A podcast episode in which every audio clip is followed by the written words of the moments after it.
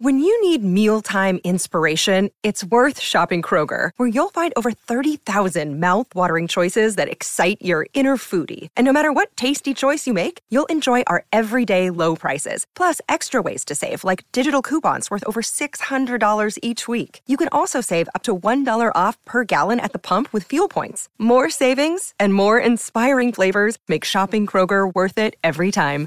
Kroger, fresh for everyone. Fuel restrictions apply.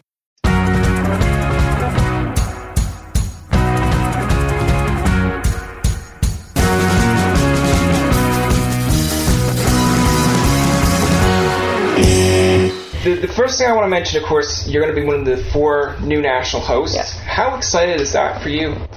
I'm excited. There's a lot of trepidation too, which I think is normal and healthy. Uh, it's a big change. It's a big change for me personally. It's a big change for Canadians that they may not even understand yet. But it's it's it's good. It's good to be part of something that's new that we can sort of create and mold and have a big say in. That's fun. Now, I've seen the press release Mm-hmm. of what the new national is going to be. Uh, I just want to know a little bit more detail because you know we're used to seeing Mansbridge or Yeah. Wendy, and it's the one host. Yeah. If it's like Peter's away tonight, you get Wendy. Yeah. Um, so with four and in all different locations, Mm-hmm. how's it going to work? So, without giving everything away, first of all, there will there's four, so there's four different hosts, four, three different locations. There will be a fewer stories actually on the show. We are we are going from the assumption that by 10 o'clock, 9 o'clock, 10 o'clock, 11 o'clock at night, people know what has happened during the day. We are, we cannot come on and pretend that there's been a hurricane. Like everybody knows, it's too late now. So the idea is to take a story whether it be the hurricane or something else, and dig into it in a different way. Bring more context, bring in more analysis, bring some in-depth stuff, ask some questions and answer them that maybe you haven't asked through the day. So there's that part of it. And then there will be, you know, hosts will have different segments. I will have at issue, which I'm very happy about on Thursdays still. And we will really just try and put the focus on stories you don't know, uh, original stories, new ways of telling stories. And I think the four person thing, because a lot of people don't understand, we're not rotating days. We are all on every day unless someone is out working on a story, because the idea is that we are also journalists, so we're going to go out and do things. Or if there's events, we'll go out and cover things like the Las Vegas shooting. One or two of us would have gone for that. And because we're in different time zones, particularly Andrew, it means that the show can be hot lots of people don't realize this, but the National, when it was taped, after it was done, sometimes at 10, sometimes at 11, Peter got went to go home, right? And then that's the show that you saw on the West Coast. And that was fine unless it wasn't, unless something happened. So we will be, the three of us that are in the Eastern time zone will be there until 11. And then Andrew will still be there until 2 Eastern, which is 11 Pacific. And so if things are happening in the world, he will be able to update and refresh the show or throw things out and rebuild things as needed. So I think it, it, it is a better, it, it will be better just in terms of being able to represent the country and what's happening across the country better for all time zones. Okay, that Does makes that give you an yeah, idea? That gives okay. a lot more detail. Okay, good, good. Um, I just had to explain it to some people in the newsroom, so. No, it's very in depth, so that was good. Good. So let's go back to the beginning, uh, back home in Winnipeg. Mm-hmm. That's where you kind of got your start. You graduated from, and I'm going to butcher this because I'm a okay. Newfoundlander, Uh-oh. uh, University de Saint Bonfants. Boniface? There you go. See, in my mind, Bonfants means happy face. No, that would be Bun Fast. Bunny Fast. It's Bunny Fast. Sort of, I guess, yes. You and then of course you went to Carleton to do your master's in journalism. So that's alumni right there. Mm-hmm. Very good. You returned home to be a researcher for CBC's French station RDI. How did that all come about? So that actually I did at the same time as I was doing my BA, which was in French literature. And I had a poli sci prof at uh, Collège Université Saint Boniface is actually an affiliate of the University of Manitoba. It's the Francophone college. And he just knew that there was this opening for a researcher and suggested my name. They asked me, and I somehow balance that job with school. And so that was my first foray into journalism and into TV. And I would, uh, French is my second language, but I would uh, research and chase guests I would write green, and I would roll the teleprompter, which I'm very proud of because I think that you know journalism is one of those jobs where you have to like go through the ranks, and you really can't get more bottom of the barrel than r- rolling the teleprompter. So I, I've I've done all those things. I've done the teleprompter. Yeah, it's it's it's interesting in a sense. Quite of- stressful. Too. Yeah, quite 'cause, like, stressful. you're a rookie, and then they're tossing you in there with like one Yeah. of their big hosts, and yeah, sometimes and you could screw it up. yeah, and you'll hear them in the mic go like, "Tell him to slow it down." Yeah. And you're like, "I have a name." Yeah. yes. Tell me how you got interested in journalism. I don't really know. You know, it just uh, I, I got that taste of it, and I liked. Uh, I immediately liked TV. I liked the immediacy of it. I liked the power of it. How you can bring people to places, and it just started to make sense with some of the other things that I like to do: talking, writing, communicating. And so I applied to um, to Carleton and got in. Yeah. Yeah, and that's a tough program to get into. Is it? The, ma- the master. it? Yes. I don't know. Okay, good. that's what I've been told. okay, good. Let's go with that. Uh, and of course, uh, you worked with Global as a National Yeah. Assembly of Quebec correspondent, a role you took at CBC Yep. until you became like a parliament. Mhm. What kind of got you into politics? Because out of all those four hosts, I look at you as being the most political savvy. And now it's nothing against the other three. No, I don't want them no. to phone tomorrow and be like, No. listen, we're not doing your interview now. I think they would agree that I'm the person that loves it the most, that is Yeah. the nerdiest about it. I honestly was not that into politics. I, I know lots of people are think that's very surprising. I mean, I took poli sci classes, so, you know, I knew some basics. But then when I moved to Quebec, I was initially a general reporter in Quebec, and then I became the National Assembly reporter. And it was at a time where separatism was still thriving, might be too strong a word, but still present. Jean Charest had just come back to Quebec to save the Quebec Liberals. There was the rise of a new party led by Mario Dumont. So there was a lot going on. And Quebecers have a very intense feeling about politics. They're very passionate about it because there is often so much at stake for them. And somehow that sort of got transferred to me, that passion.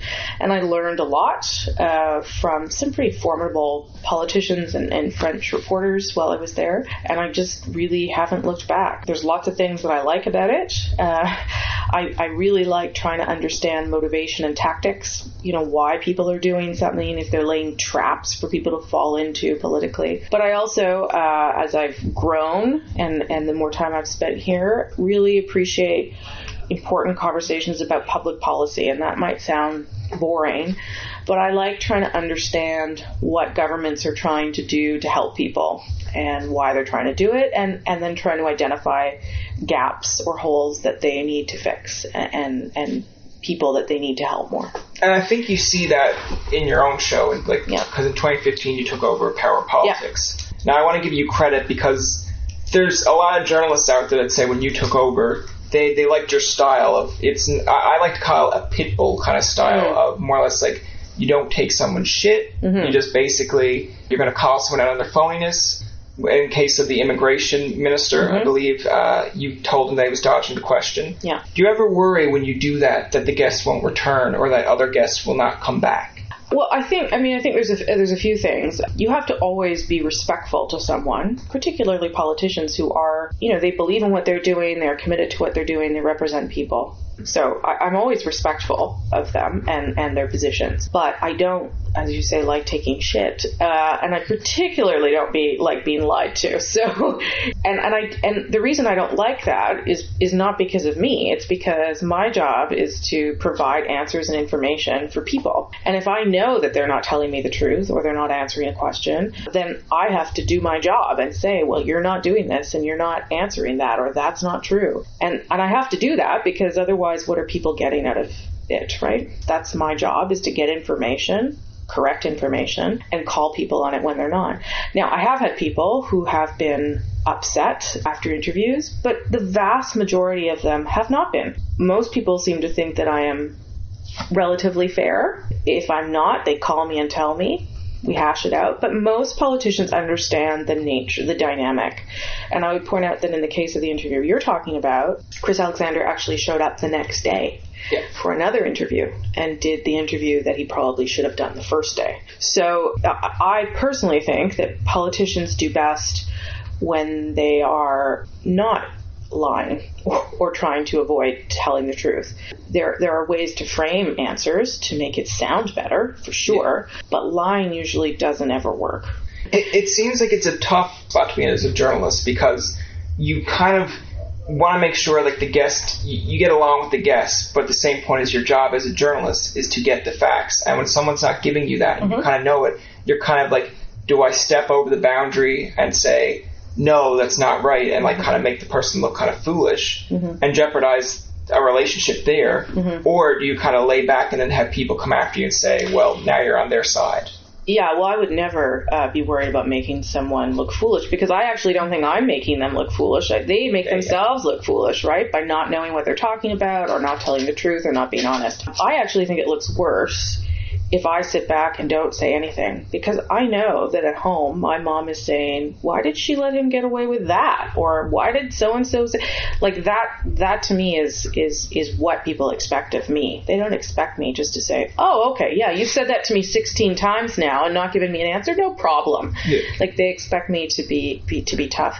And there's lots of politicians whom I have been very tough on and they still um, you know, get along with me and we have a cordial relationship. We we are not supposed to be friends. No. Uh, we are supposed, nor are we supposed to be enemies. We are supposed to have a working relationship. And I think most people who I've interviewed understand that. And, and, that, yeah. and that's what you want them to, like, I think everyone kind of knows where their platform is and That's knows right. like what their job is. Yeah, yeah like she's yeah, a journalist. Sure. She's yeah. going to come after me or like at certain points if she thinks That's I'm right. not being honest. But like once the interview's done, it's not. If you kind of get along with them, yeah, it's great. But it's not to a point where they're like, no, that was terrible. I'm not doing that anymore. Well, I think I think the only time that someone could be legitimately angry with you is if you really disrespected them yeah. and treated them badly. But if you were doing your job respectfully and always keeping the audience in mind, I don't think anyone can come to you after and and say that. You've interviewed some big names. We had uh, Justin Trudeau, uh, Trump's kind of chief of staff now as well, John Kerry. Mm-hmm. Is, is there one that really stands out for you? People always ask me that question, and I never have a very good answer. I'm afraid. Um, you know, every, it's always good to do interviews with big, important people because you get to ask them questions and, and try and understand their way of thinking. You know, I like interviewing people trying to make a difference, or people who are promoting a particular policy, or whatever, all sorts of things. So yeah, there's no one interview that I've done in my life, and I thought, wow, that was amazing. You know, there's some cool moments, but yeah in, in doing all the the interview process, do you, do you ever go in like when you see who you got on your guest list? Do you go? Do you ever get nervous? Has that ever come to mind? Like even when you're doing shows now, like even your last show, did you ever kind of get nervous of thinking like? This is it. Like this is my last show. My last show, I was. Uh, I don't know if nervous is the right word. I was very emotional. I was very sad because it's a job that I really loved and didn't really want to leave it. But how do you turn down the other job. So uh, that day I was just hoping I could hold it together and not um, cry, which I didn't do. So that was good. Do I ever get nervous? I like very rarely get nervous, and and the way I sort of fend that off is I just really spend a lot of time preparing. The John Kerry interview I prepared a long time. I recently interviewed the Ukrainian president.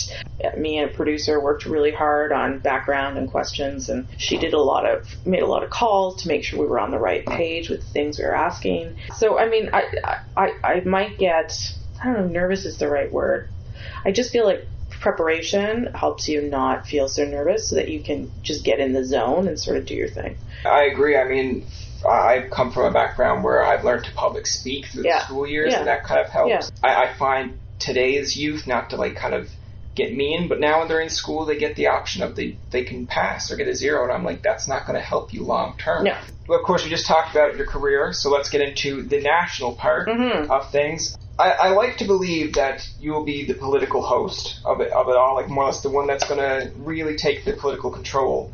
The one thing I want to mention is do you do you ever think when you're going to do the political side that you might get too into politics and then that the hosting part will like lose its uh, I guess nostalgia because I know with uh, hosts like Peter or Wendy you just see them host but now where you have the background of the political show do you ever kind of think how is that going to cross over well i mean certainly they want us all to play to our expertise and we all have different areas of expertise but they also want us to uh, sort of expand and, and grow, obviously, as hosts and, and journalists. So that's very good. And I do have lots of interests outside of politics, so hopefully I'll be able to find places to, to feed into that and, and see that. I, I don't think I'll be pigeonholed. I don't I don't think they want me to be. Peter also had a very big affinity for politics, um, which you know made him drive sort of the show in that direction. I'll certainly continue to do that from my perspective, but because there's four of us, I do think it'll sort of we'll, be able to balance out interests in a different way that maybe people didn't expect. And I also think because there's four of us, and you know one of us could go off and do a story, that will allow me to go and if I want to leave Ottawa and not do a story here, I can go and do that. You know, and and so maybe people will be surprised by some of the things that I do.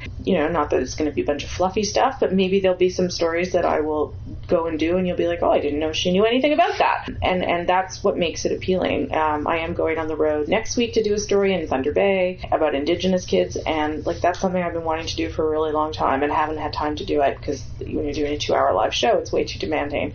So it, it'll allow me to go and put some public, so put some real people faces to things that are maybe being discussed in Ottawa, but in a different way. So. What can we expect from Rosemary Barton as the host of the National? Well, I think, I mean, I think you can expect what people have come to expect of me. You can expect me to care about politics a lot, to push those stories, to try and do accountability interviews, to try and get important people to talk to me. I think those are all things you should expect. But I think you should also be ready to see other parts of me. I do like to laugh a lot so I probably will do that. I love to read, so you you know I would love to do some some interviews with authors. I like music. I like fashion. There's other things. I like food. Like there's other parts of me, and if there's ways to treat news and get some access to those other parts of Rosemary, I think um, I think that would be great for me and I think it would be good for, for other Canadians because then it, it, it allows me to tap into other Canadians, not just this little bubble here in Ottawa that kind of tied in right to the ex- my next Good. question. Oh, I'm doing very well. I didn't even know that. I had a, it said, what, what, aspects are you really looking forward to? And yeah. I mean, you you named a whole bunch of ones, and yeah. I, I like that because you know it, it's I look at it from your standpoints of each one of you are really well at doing a certain task, mm-hmm. and now that you've got the four national hosts we get to see you in other spotlights. That's like right. I didn't even know Ian was like a very sports guy. Oh, yeah, yeah. And like when I read that, I was just like, okay, cool. I knew he covered yeah. the Vancouver's like yeah. Stanley Cup yeah. riots, but never knew that. No. Um, and now we know that you like to laugh. You like food things, like something that maybe a lot of people don't get to see. No, that's right. And uh, yeah, and hopefully we'll hopefully we'll all be able to do a little bit of unexpected thing.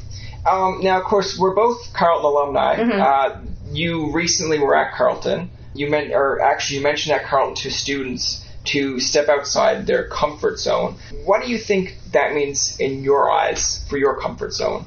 Uh, well, it will be to step outside of politics, to go places that maybe I didn't expect to go, to get my hands dirty, maybe in, in different ways, to listen to, to people that I feel like maybe aren't always listened to or heard, to find those people and to, to let them know that those stories, their concerns matter in some way. Um, sort of read out those stories that maybe aren't getting attention.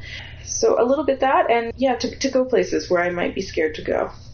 I like that response compared to when you if you go to a school or university and then you tell people like we've seen it our, our generation on Facebook always scroll through the videos and we'll see like a Jim Carrey or a Lisa Kudrow telling you like they got fired from Frasier yeah. and go fail and like see what happens and you're thinking like yeah I will go fail but like but then when you when and then you look at it you're like yeah but then they found their break so yeah. like how hard is it for you to take them kind of seriously like you read the stories of how certainly even aspects of in this job how Wendy or Peter got in their door, and you're looking at them like that would never happen today. Oh yeah, no, it wouldn't. Like the way Peter got discovered, that would never happen. You could go be an announcer at an airport for the rest of your life. That's all yeah. you will do. Yeah. It's like it's like that's why I look at now and I think it's not to like blame a school system or whatnot, but when you're 17, 18 going to school, you're just trying to figure out what do you want to do, yeah. and then when an internship yeah. comes up, you're thinking like well, I'm too scared to go outside yeah. my bubble. Yeah. And then that comes back 10 years later, you're yeah. thinking, like, should have stepped outside the bubble. Yeah, I mean, I when people ask me what's the, your best advice for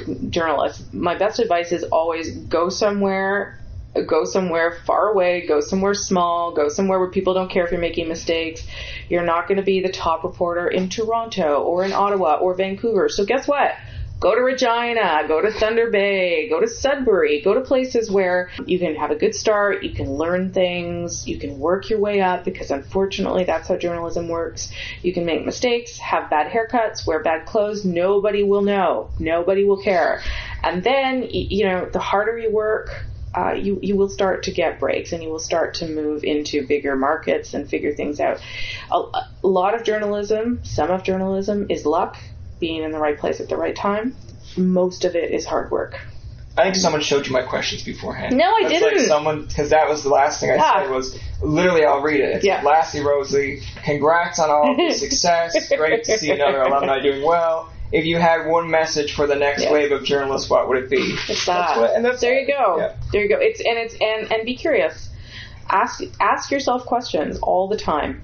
And you know, even I do this now. I'll say, you know, you really don't know enough about uh, the economy. You need to start reading those the business pages more. I'll do that for myself because, or you don't understand what's happening in Myanmar. Spend the next three days just reading articles about Myanmar.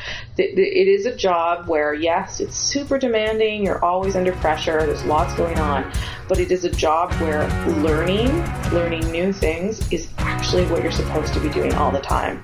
I don't know any other job like that where they want you to sit there and understand things. Um, and so that's that's what you should try and foster, you know, and keep at. That's going to do it for this episode of Tobin Tonight. Our thanks to Rosemary Barton for coming on the show. Remember, you can find past, present, and future episodes on TobinTonight.com, Spotify, and iTunes. Follow us on Twitter, like us on Facebook, and leave a comment or two. For Tobin and myself, this is Jacob saying thanks for listening and good night. Jeff Woods, and I'm shining a light on music and the rock stars who make it. He just was one of those people. He, he stood out. He was a magic guy. He really was a magic guy. Had- All, we all have faults. He had the same amount of faults as we all have. This was before Led Zeppelin. Robert was full on. I mean, he was Led Zeppelin without the band behind him. He had the hair, the jeans, the whole thing, you know. And he was amazing. The Records and Rockstars podcast, heard around the world and yours to hear wherever you get podcasts. All the episodes from JeffWoodsRadio.com. The Podcast Super Friends is a monthly meeting of five podcast producers. Hi, I'm Katherine O'Brien from Branch Out Programs in Baton Rouge, Louisiana. I'm John Gay from Jag and Detroit Podcasts. I'm Matt Kundle from the Sound Off Podcast Network. I'm David Yaz from Pod 617, the Boston Podcast Network. And I'm Johnny Peterson from Straight Up Podcasts. Together, they form the Podcast Super Friends, an alliance of podcast masterminds sharing best practices, insights, and discussions to help make you a better podcaster. Follow or subscribe to the show on Apple Podcasts, Spotify, Google Podcasts, or at soundoff.network. Another Sound Off Media Company podcast.